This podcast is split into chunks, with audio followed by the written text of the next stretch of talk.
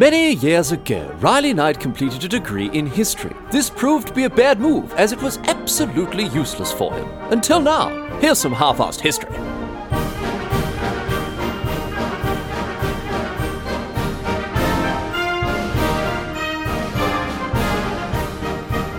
What's going on, mate? Great to have you along for some more half assed history. This week on the agenda, going to be having a chat about a global pandemic, a sickness that's spread across much of the world, leaving a trail of devastation of, and, of course, death in its wake. And you know by now that Half Assed History, here at Half Assed History, you know, we like to keep up, up to date with current affairs. We've got our finger on the pulse with what's going on. It's very important to stay informed of the latest developments and the and the to the minute updates when it comes to global happenings, especially when human health is concerned. And so for that reason, we are covering the Black Death. It hasn't even been 700 years, my friends. Hasn't even been 700 years since one of the worst pandemics in human history, a disease that killed up to 60% of Europe's entire population. We don't have a hard, a firm number exactly how many people died, but up to 60% it's been estimated of Europe's entire population died. You've definitely heard of this before the Black Death, the Black Plague, the Great Plague, the bubonic plague, uh, Yersinia pestis for uh, the, the, more medically minded out there. It's got a lot of names, but I tell you what, it's got one very specific set of skills. It will find you and it will kill you, probably. Um, the Black Death ravaged Europe in the mid 14th century, killing millions upon millions of people uh, at a time when the global population was only around 500 million people. You know, in total, so it was it was a very you know a broad percentage of uh, of the world, not just Europe Europe's population, but broadly uh, you know the general population of the entire world. And today we're going to talk about uh, what caused it, how it spread, what the disease looked like at its very worst, and uh, and then of course chat about some of the longer term effects and, and consequences of the whole affair because there were quite quite an interesting, uh, you know, the, the wake of the Black Black Death was was very interesting uh, indeed. Um, I mean, the whole thing's pretty fascinating. It was fascinating to go a little deeper on this famous pandemic, especially at a time like today when the world is coming to grips uh, with uh, another, you know, well, hopefully less deadly disease in COVID nineteen. Um, and uh, so let's get to it. Thank you to Megan who suggested this as an idea, cashing in, cashing in on the global attention that's being put on uh, you know pandemics and diseases at the moment. So ruthlessly mercantile of me. Got to get those clicks. Got to get those num pump those numbers up. Rookie numbers uh, in this racket here. But let's get to it. Let's get to it and talk about the uh, the before, during, and after of this uh, this momentous and, and a very terrible event in human history, the Great Plague, the Black Death. So.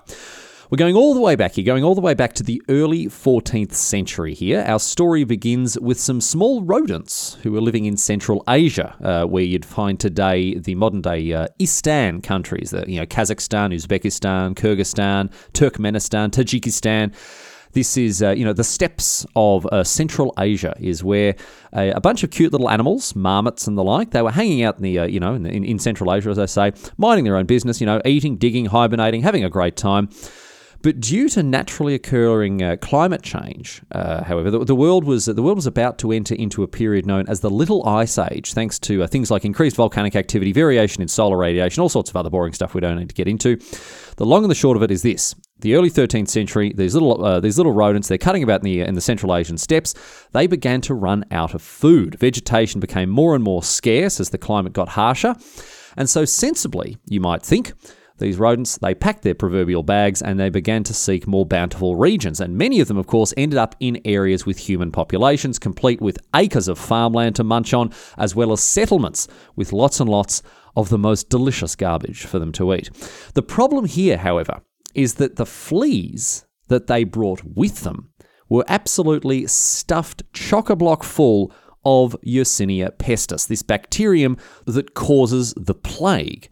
Now, to make things even worse, humans at this time had uh, had quite enough going on without the introduction of the bloody plague. Thank you very much. The Mongol conquests of the 13th century had ruined farming and trading in this area. You can hear more about the Mongols in episode 17, of course.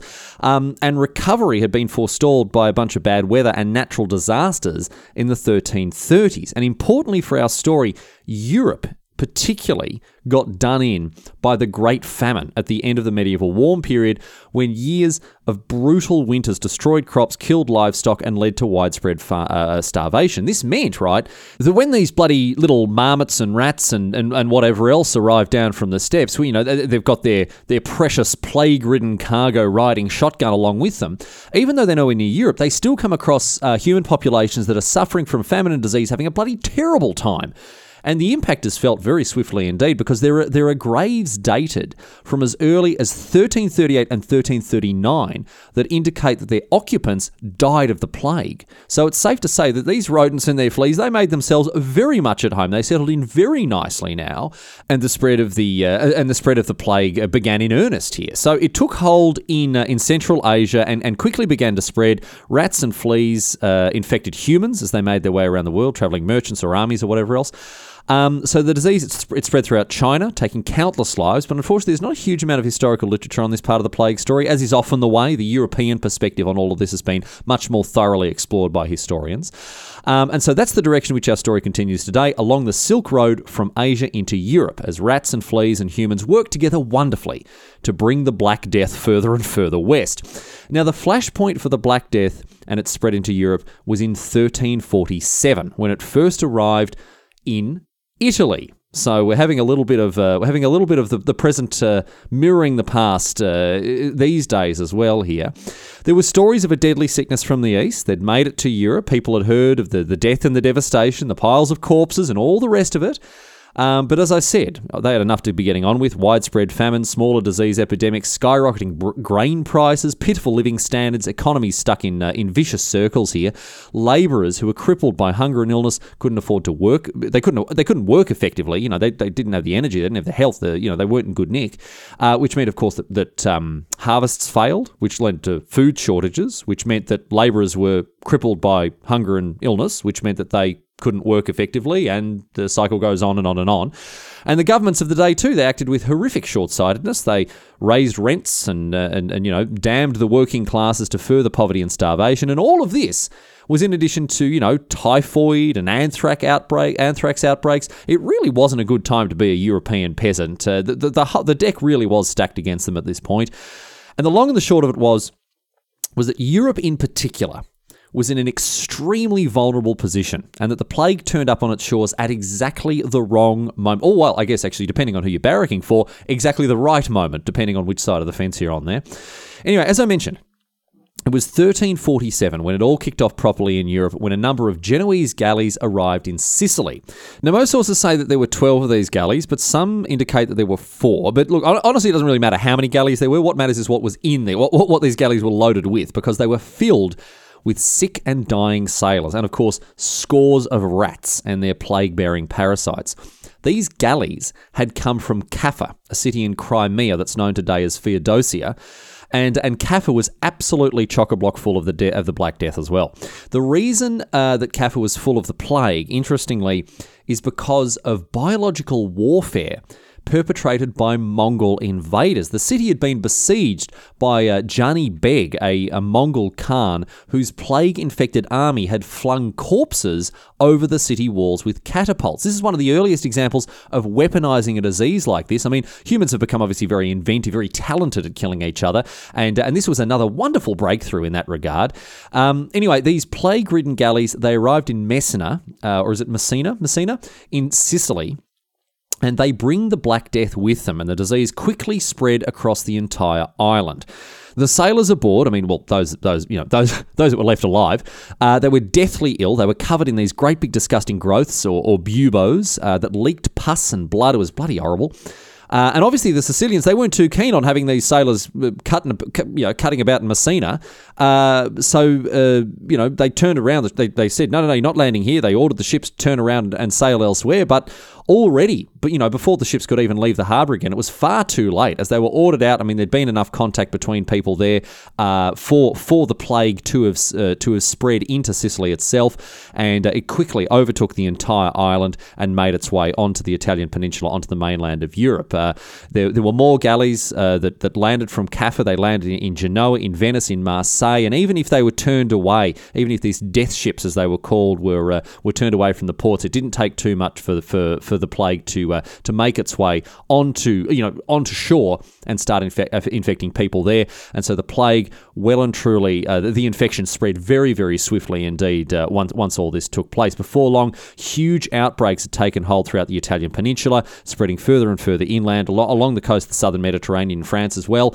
Um, and during the uncommonly hot summer of 1348 the Black Death spread northwest into France, into Spain, and then further north and further west from there into both England and Portugal. And by 1350, the disease had taken hold in Germany, in Scandinavia, in Scotland, and even into uh, the notoriously difficult to invade Russia as well.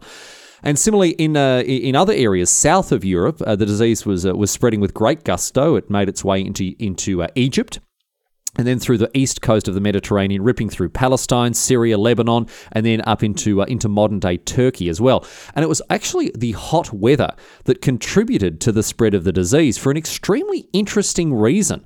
The hot weather killed off a whole bunch of these flea-ridden rats. Now these fleas obviously, you know, they need new hosts, and so after the rats die, they boinged their way onto unsuspecting humans and thereby uh, transferred the, the plague bacteria once they'd found new hosts. So it is safe to say that the Black Death found a very welcome home in Europe, in particular in Europe. I mean, it did spread throughout, you know, uh, uh Northern Africa and parts of Asia as well, but it was in Europe that it really did its best work uh, because it found a vulnerable, starved, and already diseased population ripe for the taking here. And I tell you what, The Black Death, it made itself at home in no uncertain terms. It ravaged people and left countless millions dead in its wake. So let's have a, let's have a chat about the symptoms of the Black Death. The Black Death, by the way, is the name given to this outbreak of the plague. The disease itself is the plague. There are a couple of different variations of it as we'll, as we'll discuss. But you know, often these terms are used synonymously. When we talk about the Black Death, we're talking about the outbreak of plague in the mid 14th century here. The Black Death, the Black Plague, the Great Plague, whatever it is,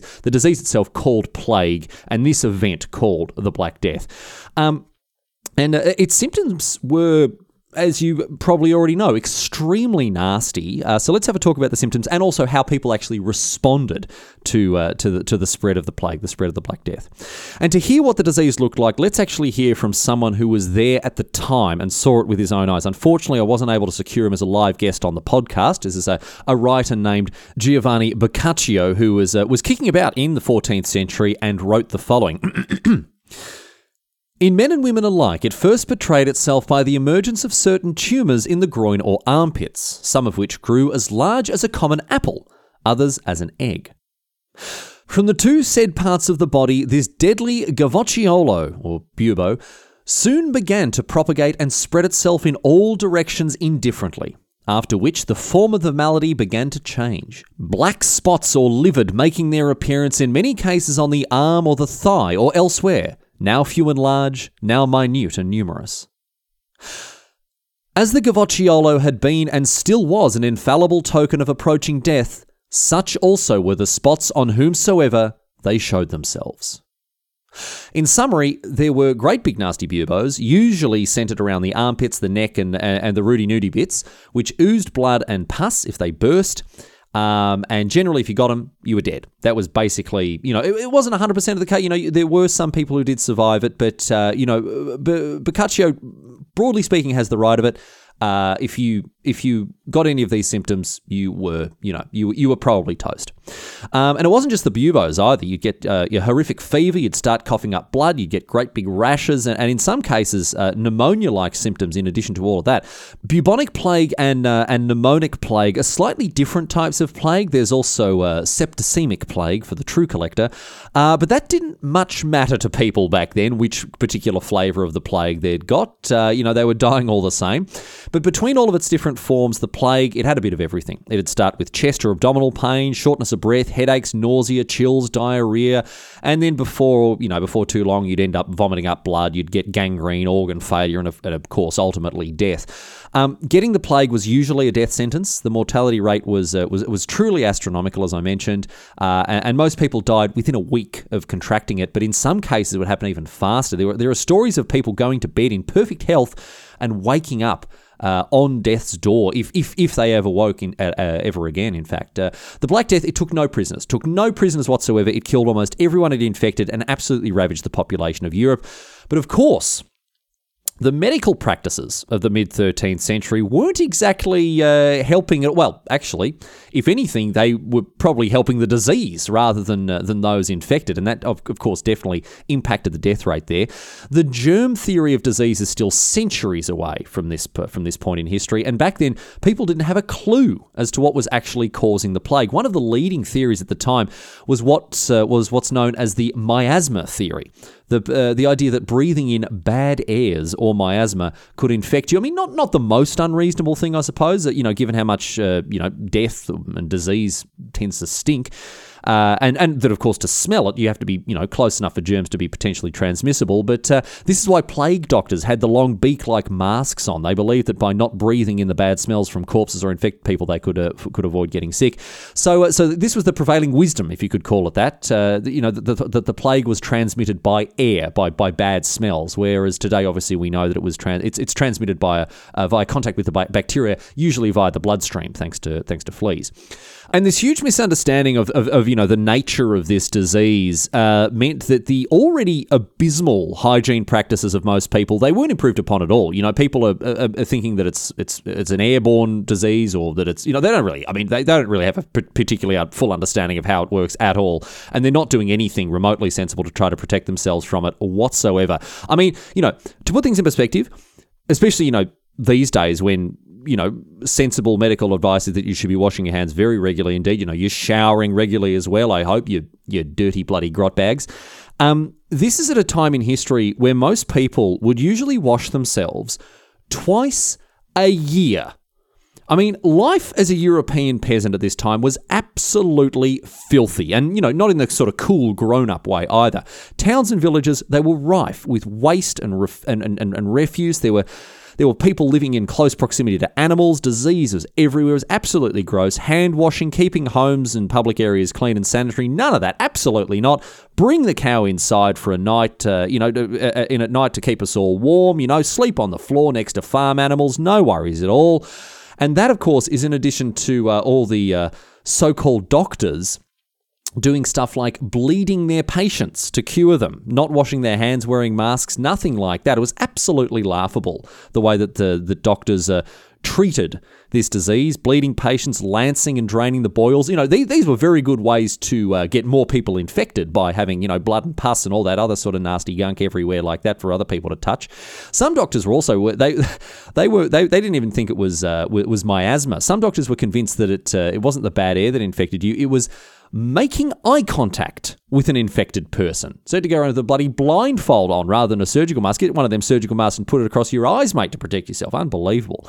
Although, fortunately, actually, I'll mention this as well. Many doctors very cleverly realised that probably the best way for them to uh, avoid getting sick themselves was to actually abandon their patients altogether. And so, you know, maybe them ignoring their duties and leaving patients to fend for themselves may have actually helped people out a bit because doctors, I tell you what, they tell you what, they weren't moving the needle in the right direction at all. Anyway, Overall, it was a pretty soft matchup for the Black Death. It really was, without you know, but many people doing anything at all to contain or curtail the spread of the disease whatsoever. The only communities that were meaningfully spared from the Black Death were those that were sort of significantly isolated from the outside world. For example, mountain towns, villages that were high up across the uh, across the Alps, they were the ones that were generally uh, spared from the worst uh, the worst ravages of the disease. But there is there is also an example of a town establishing a quarantine to protect itself from the disease. Uh, Ragusa, uh, better known to, uh, as today's Dubrovnik in uh, in Croatia, uh, it sought to it was a city state at the time, and it sought to curtail the Black Death with a quarantine as late as 1377. So you know a, a few people had did have their heads screwed on correctly, but for the most part, the Black Death was horrifically terrifyingly deadly uh, and, and, wiped out a, a, staggeringly huge percentage of the population of Europe in the mid 14th century. Now, there's not much of a consensus.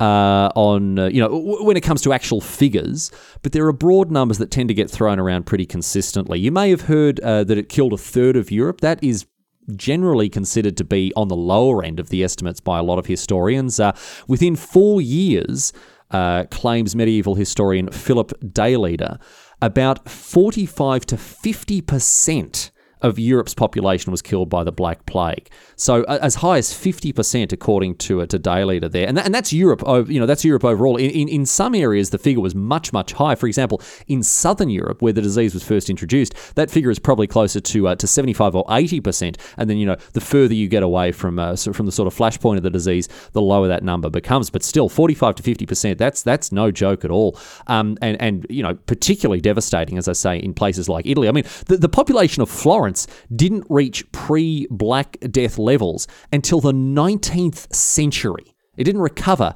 until the 19th century to what it was before the Black Death, uh, you know, absolutely kicked its head in there. Um, other historians as well put the figure even higher than that. Ola Benedictow uh, claims that it was as high as 60%, which would mean that 50 million of Europe's 80 million people died. Just imagine what that must have been like. It would have felt like the end of the world. It would have felt like the end of the bloody world, mate. And outside of Europe, the numbers aren't much better. It's estimated that 40% of Egypt's population was killed, and throughout the Middle East, uh, at least 30% of the population died as well. And uh, so, as you might imagine, as you might imagine, deaths on this scale had an absolutely monumental impact on on, on, honestly, look, on, on just about everything, to be honest. It caused political and religious upheaval. It caused huge social and economic disruption. Its effects echoed throughout the centuries afterwards. Um, so I, I, want to talk about all these consequences, but we're going to do an uh, we're going to we're going to take a, a, sort of good news, bad news approach to getting across all the consequences of the Black Death here, and we're going to start with all the bad stuff that came of it before talking about uh, about some of the more positive impacts that it had uh, in the years afterwards. So. First and foremost, as we get stuck into the bad news here, first and foremost, of course, the death toll. Death, the deaths of countless countless millions. I think I said the world population uh, was estimated to be uh, to have been around 500 million at, at the time of the Black Death, uh, maybe a little less, but it dropped to around 350 to 375 million after the Black Death. So, you know, I, I've said that humans are very good at killing each other. We've had lots of practice, but it is just we are we're so bad at it. No, it's nothing compared to how good some diseases are at killing off humans. The Second World War, one of the biggest conflicts in, in the history of our species, killed between 70 million, uh, 70, and, uh, 70 and 85 million people, right? About 3% of the population at the time. Whereas the Black Death killed potentially twice as many people as the Second World War and didn't even have nukes. I mean, unbelievable numbers, numbers that just absolutely defy our comprehension here. And of course, with so many people dead, social order completely broke down while the disease was at its peak. Many people they fled population centres and tried to hide from the Black Death in you know in sparsely populated uh, the sparsely populated countryside, and uh, this didn't work at all because animals could also get the uh, get the plague. Millions of sheep and cows and pigs and goats and chickens also died along with humans. So uh, you know people fleeing the city for the countryside didn't do anything other than just you know leave vast sections of urban communities completely underpopulated there. Um, and people rejected the authority of governments and churches, uh, who would obviously completely fail to protect them from the Black Death, and chaos and anarchy was absolutely it was, it was complete widespread. It was looting, a breakdown of law and order. It was it was it was it was just it was a wild and chaotic time.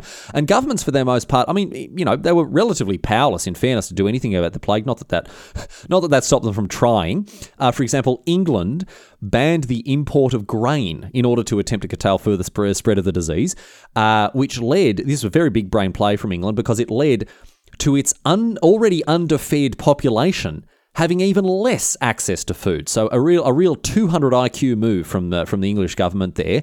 Um, and don't forget as well that politics stops for no one. There was you know stuff like the Hundred Years' War. It's still going on between France and England. Plenty of other conflicts were available for, for people looking for a you know a more interesting interesting and exciting way to die rather than the plague. So there was you know stuff like this was not put on hold for for the Black Plague. There were there was still plenty of ways for you to you know go and enjoy a messy death on the battlefield as uh, uh, or you know if, if it's so if, if you so chose instead of a, a, messy death in a in a squalid uh, in a squalid dirty town somewhere. Anyway, Religious fanaticism also, uh, quite characteristically, I would say, led to a lot of very negative consequences as people convinced themselves that this was, you know, some kind of divine punishment sent by their particular deity.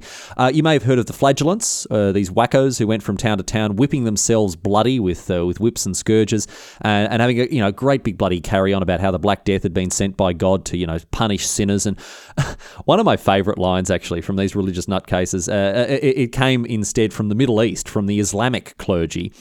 Uh, who you know weren't going to be outdone by the Christians when it came to uh, to being absolute wackos here, because there was a there, there some Muslim clerics who claimed that the Black Death was a martyrdom and a mercy sent by Allah. Uh, that would send believers to paradise. So, you know, claiming that it was uh, the divine will uh, of the Almighty. But what about uh, what about the heretical uh, in, infidels and their false beliefs? You know, what about them? Are they all? They're also dying of this black plague, so surely they're not going to paradise.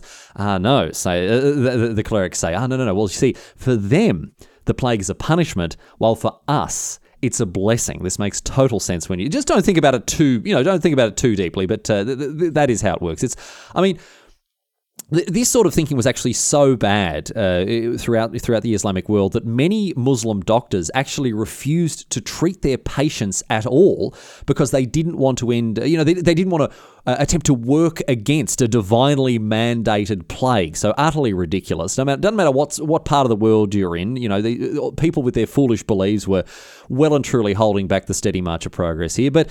Um, unfortunately, uh, that is not where the religious fanaticism and its negative consequences ended. Uh, it's very unfortunate. Uh, many Europeans indulged in the uh, many European Christians in, in, in, indulged in the age-old tradition, their their age-old tradition of anti-Semitism, and placed the blame for the Black Plague squarely on the soldiers of the Jews.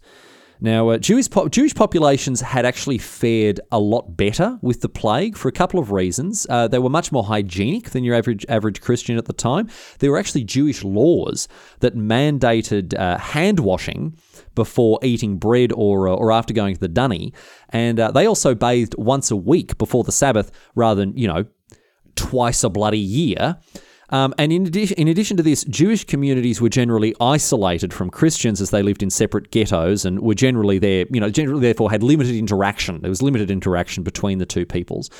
But nonetheless, unfortunately, Jews were blamed and, and, targeted by Christians throughout Europe. They were they were accused of poisoning wells, uh, and these accusations were bolstered when some Jews, you know, after being tortured to within an inch of their lives, falsely confessed to uh, to you know having done this, and uh, obviously this you know fed into uh, to, to the Christian narrative there, um, and uh, you know the general breakdown in society also led to riots and unfortunately even massacres of Jews in different places across Europe. You know as they as they were scapegoated for the for the Black Death, bloody terrible.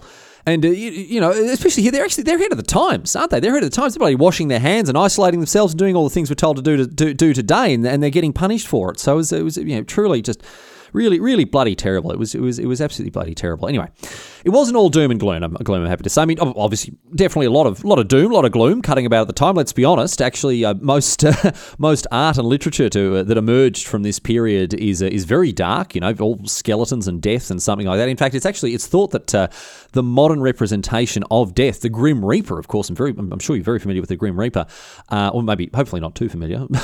hopefully not too familiar there. This, this picture we, we have of the personification of death, the Grim Reaper, this emerged during the 14th century. This is when it first started cropping up as a, you know, a, again, as a representation, as, as a, personification, the idea of death. Uh, the Grim Reaper, you know, cloak, scythe, skeleton, all, all, all that, that was, you know, that, that, traces its origins back to the, the, the Black Death, which is pretty cool. Um, but yes, as I say, it wasn't all doom and gloom, and uh, there were, you know, there were a, a, few rather more positive things that emerged in the wake of the Black Plague uh, once it finally began to recede a little bit.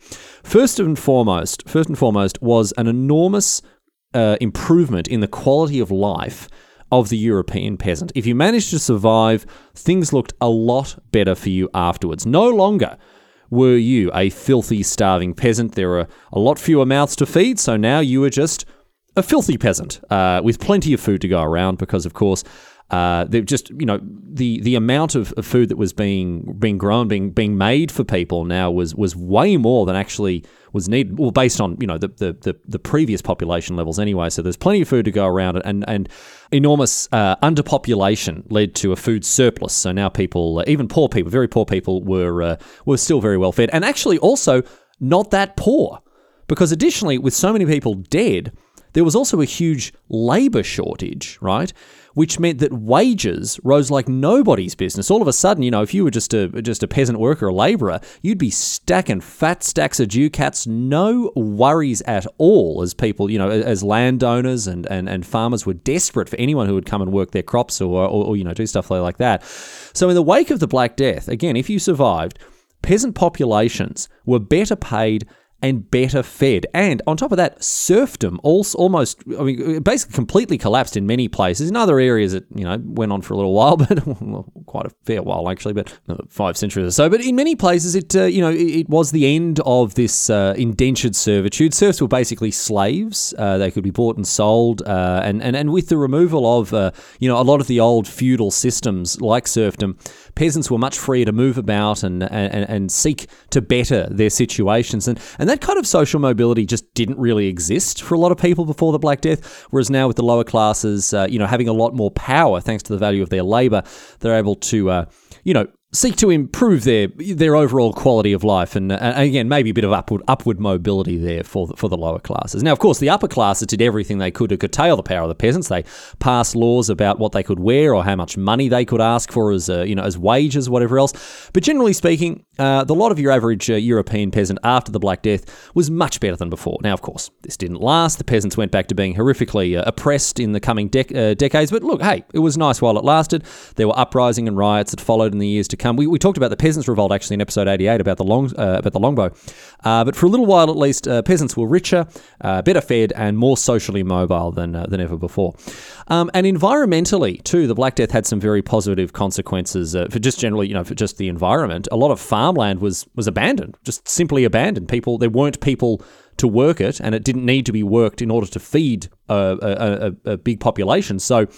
Uh, entire villages and towns, uh, not not to mention just farmland, were, were just completely abandoned, and uh, this meant this led to widespread reforestation uh, across many parts of Europe as uh, you know domesticated grasslands and, and cleared farmland gave way to uh, to to you know native tree species and, and, and forests creeping back uh, creeping back out there like that. So uh, you know very very good for, for the planet overall, um, and it also led to people looking for uh, to for ways.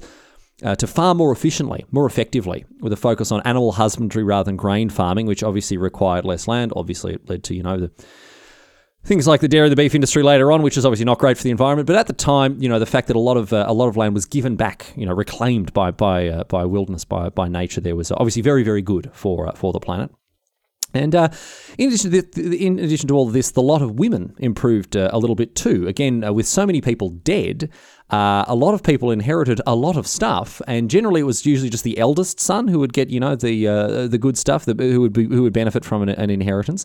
But with so few people left to inherit, you know, so much stuff, there was a lot of stuff that uh, people had had left behind as they as they shuffled off this mortal coil.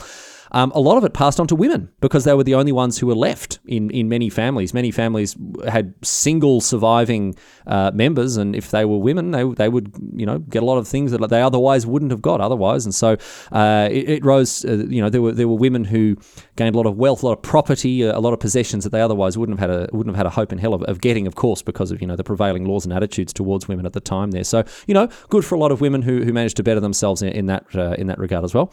And uh, and finally, the last positive outcome I want to discuss here is, is a little speculative. It's not actually 100% certain that this is uh, you know definitely what happened here, but it's still very interesting. There's a theory that suggests that the Renaissance was a direct consequence of the Black Death. Now, the Black Death, of course, uh, it, it, had more people uh, than ever before asking some pretty fundamental questions about life and the universe, and specifically about religion and ideas concerning the afterlife. Now, while this is just speculation, by no means confirmed, it's thought that in Italy, especially, of course, the, the where the where the Renaissance uh, flourished and blossomed, um, uh, Italy was particularly hard hit by the black uh, by the Black Death, and this is where more people than, than anywhere else began to focus more on their lives here on Earth rather than worrying about what comes next. Start asking questions, social questions, political questions, uh, challenging religious norms that had been around for centuries. And this may have sparked a, a big shift, a, you know, a fundamental shift in the way that people thought and may have helped to usher in a renewed focus on art and on science and the real world in which we live, rather than you know the the all, all the stuff that the that the priests are going on about here. So look, this isn't confirmed. You know, this is this is just a theory. It is just speculation that uh, that this may have had a, a, you know an influence there like that. It may not have as well. But it's interesting to think about the fact that you know a very real reminder of your own mortality and, and the ultimate ultimate meaningless of, of life here on Earth um, may have provoked a, a, great shift in thinking and and, and, and provoked a, a, you know a renewed focus on, on the arts and the sciences. In any case, in any case, it's safe to say that of course there were some very positive effects to go with the endless ranks of dead brought on by the Black Death, and, and, no matter how you slice it, it was a colossally important event in history. However, the story of the plague doesn't end with the Black Death, because the Black Death, of course, as I said, it just refers to the point in history at which the plague was at its worst. But the plague didn't slink off and disappear. Oh, no, no, no, not at all. Since the 14th century, the plague has still claimed millions and millions of lives. It's uh, it's re-emerged countless times. It's been taken names all throughout history, all you know, all the way since back since the, since the 1300s. There, there was an outbreak in England in, in 1471 that killed another 10% of the English population, and then again in 1479 and 1480 that claimed as much as 20%. Nearly half a million people died uh, the second time around, so almost a million people across those two events there and it killed more than a million people uh, in France in the 1620s and 30s, the worst outbreak ever recorded after the Black Death itself. And then in uh, in the 1660s and 1670s, there was the Great Plague of London and the and the Great Plague of Vienna, and then again in the early 18th century, the Great Northern War had a plague outbreak that saw hundreds of thousands of deaths. Uh, it's the, the war in which our good friend uh, Peter Tordenskjold fought, of course. But even into the 19th century, there were outbreaks in Malta, in Egypt, in the Balkans, and in 1881. So not even that. I mean, what? That's 100 and 140 years ago. In Oldham, outside Manchester. So even today, you know, even even if we pass over these big outbreaks, you know, the hundreds and hundreds and thousands of people dying across the years, today in the 21st century, the plague is still cutting about, although of course nowhere near the numbers that we've seen historically. These days, there are about 600 cases a year. Um, but with a vaccine, with antibiotics, with modern medical technology, the death rate has uh, has dropped from an estimated 90 to 95 percent to around 11 percent. So it's uh, it's no longer, thankfully, getting the plague these days is uh, is no longer you know an absolute death sentence like it would have been uh, you know many hundreds of years ago. And I'll tell you what. It's a bloody good thing too, because right now, with COVID 19 uh, obliterating the world's supplies of toilet paper, we got, we, got, we got quite enough to be worried about, I reckon.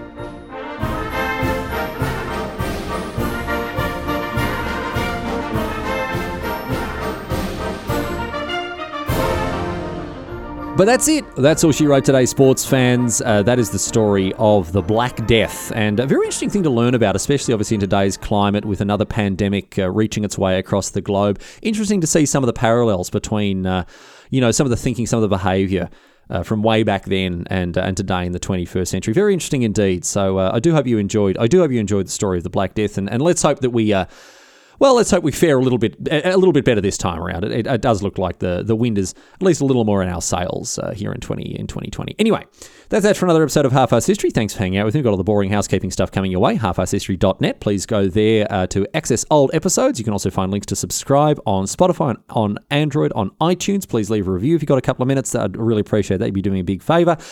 Um, halfasshistory.bigcartel.com is the merch site. You can go and buy t shirts, magnets, uh, badges, notebooks. You can get all of them at a discount if you like, and uh, free shipping. Free shipping on all orders as well. So if you're uh, if you wanted to get some swag. Now's your time to do it. If you uh, if you want to support the show, of course, uh, patreon.com slash half history. I do appreciate each and every one of those uh, those Patreon members. Not equally, not equally. Certainly, some are more appreciated than others. There's a very clear stratified list uh, there, you know, there are different different levels of appreciation that you can purchase your way into. But uh, thank you so much to everyone who is supporting the show. And look, even the people who are just supporting to it, supporting it by listening to it. One of the best ways you can support the show that costs you absolutely zero dollars if you're an enormous tight ass is just by telling your mates. Just tell your mates about the show. Have get them to have a listen. Especially, you know, again, something interesting, something something topical. Don't be the boring person at a, at a house uh, at a house party at a, at a well, don't don't go to a house party. Self isolate. But don't be the boring person on your Discord call, my friend.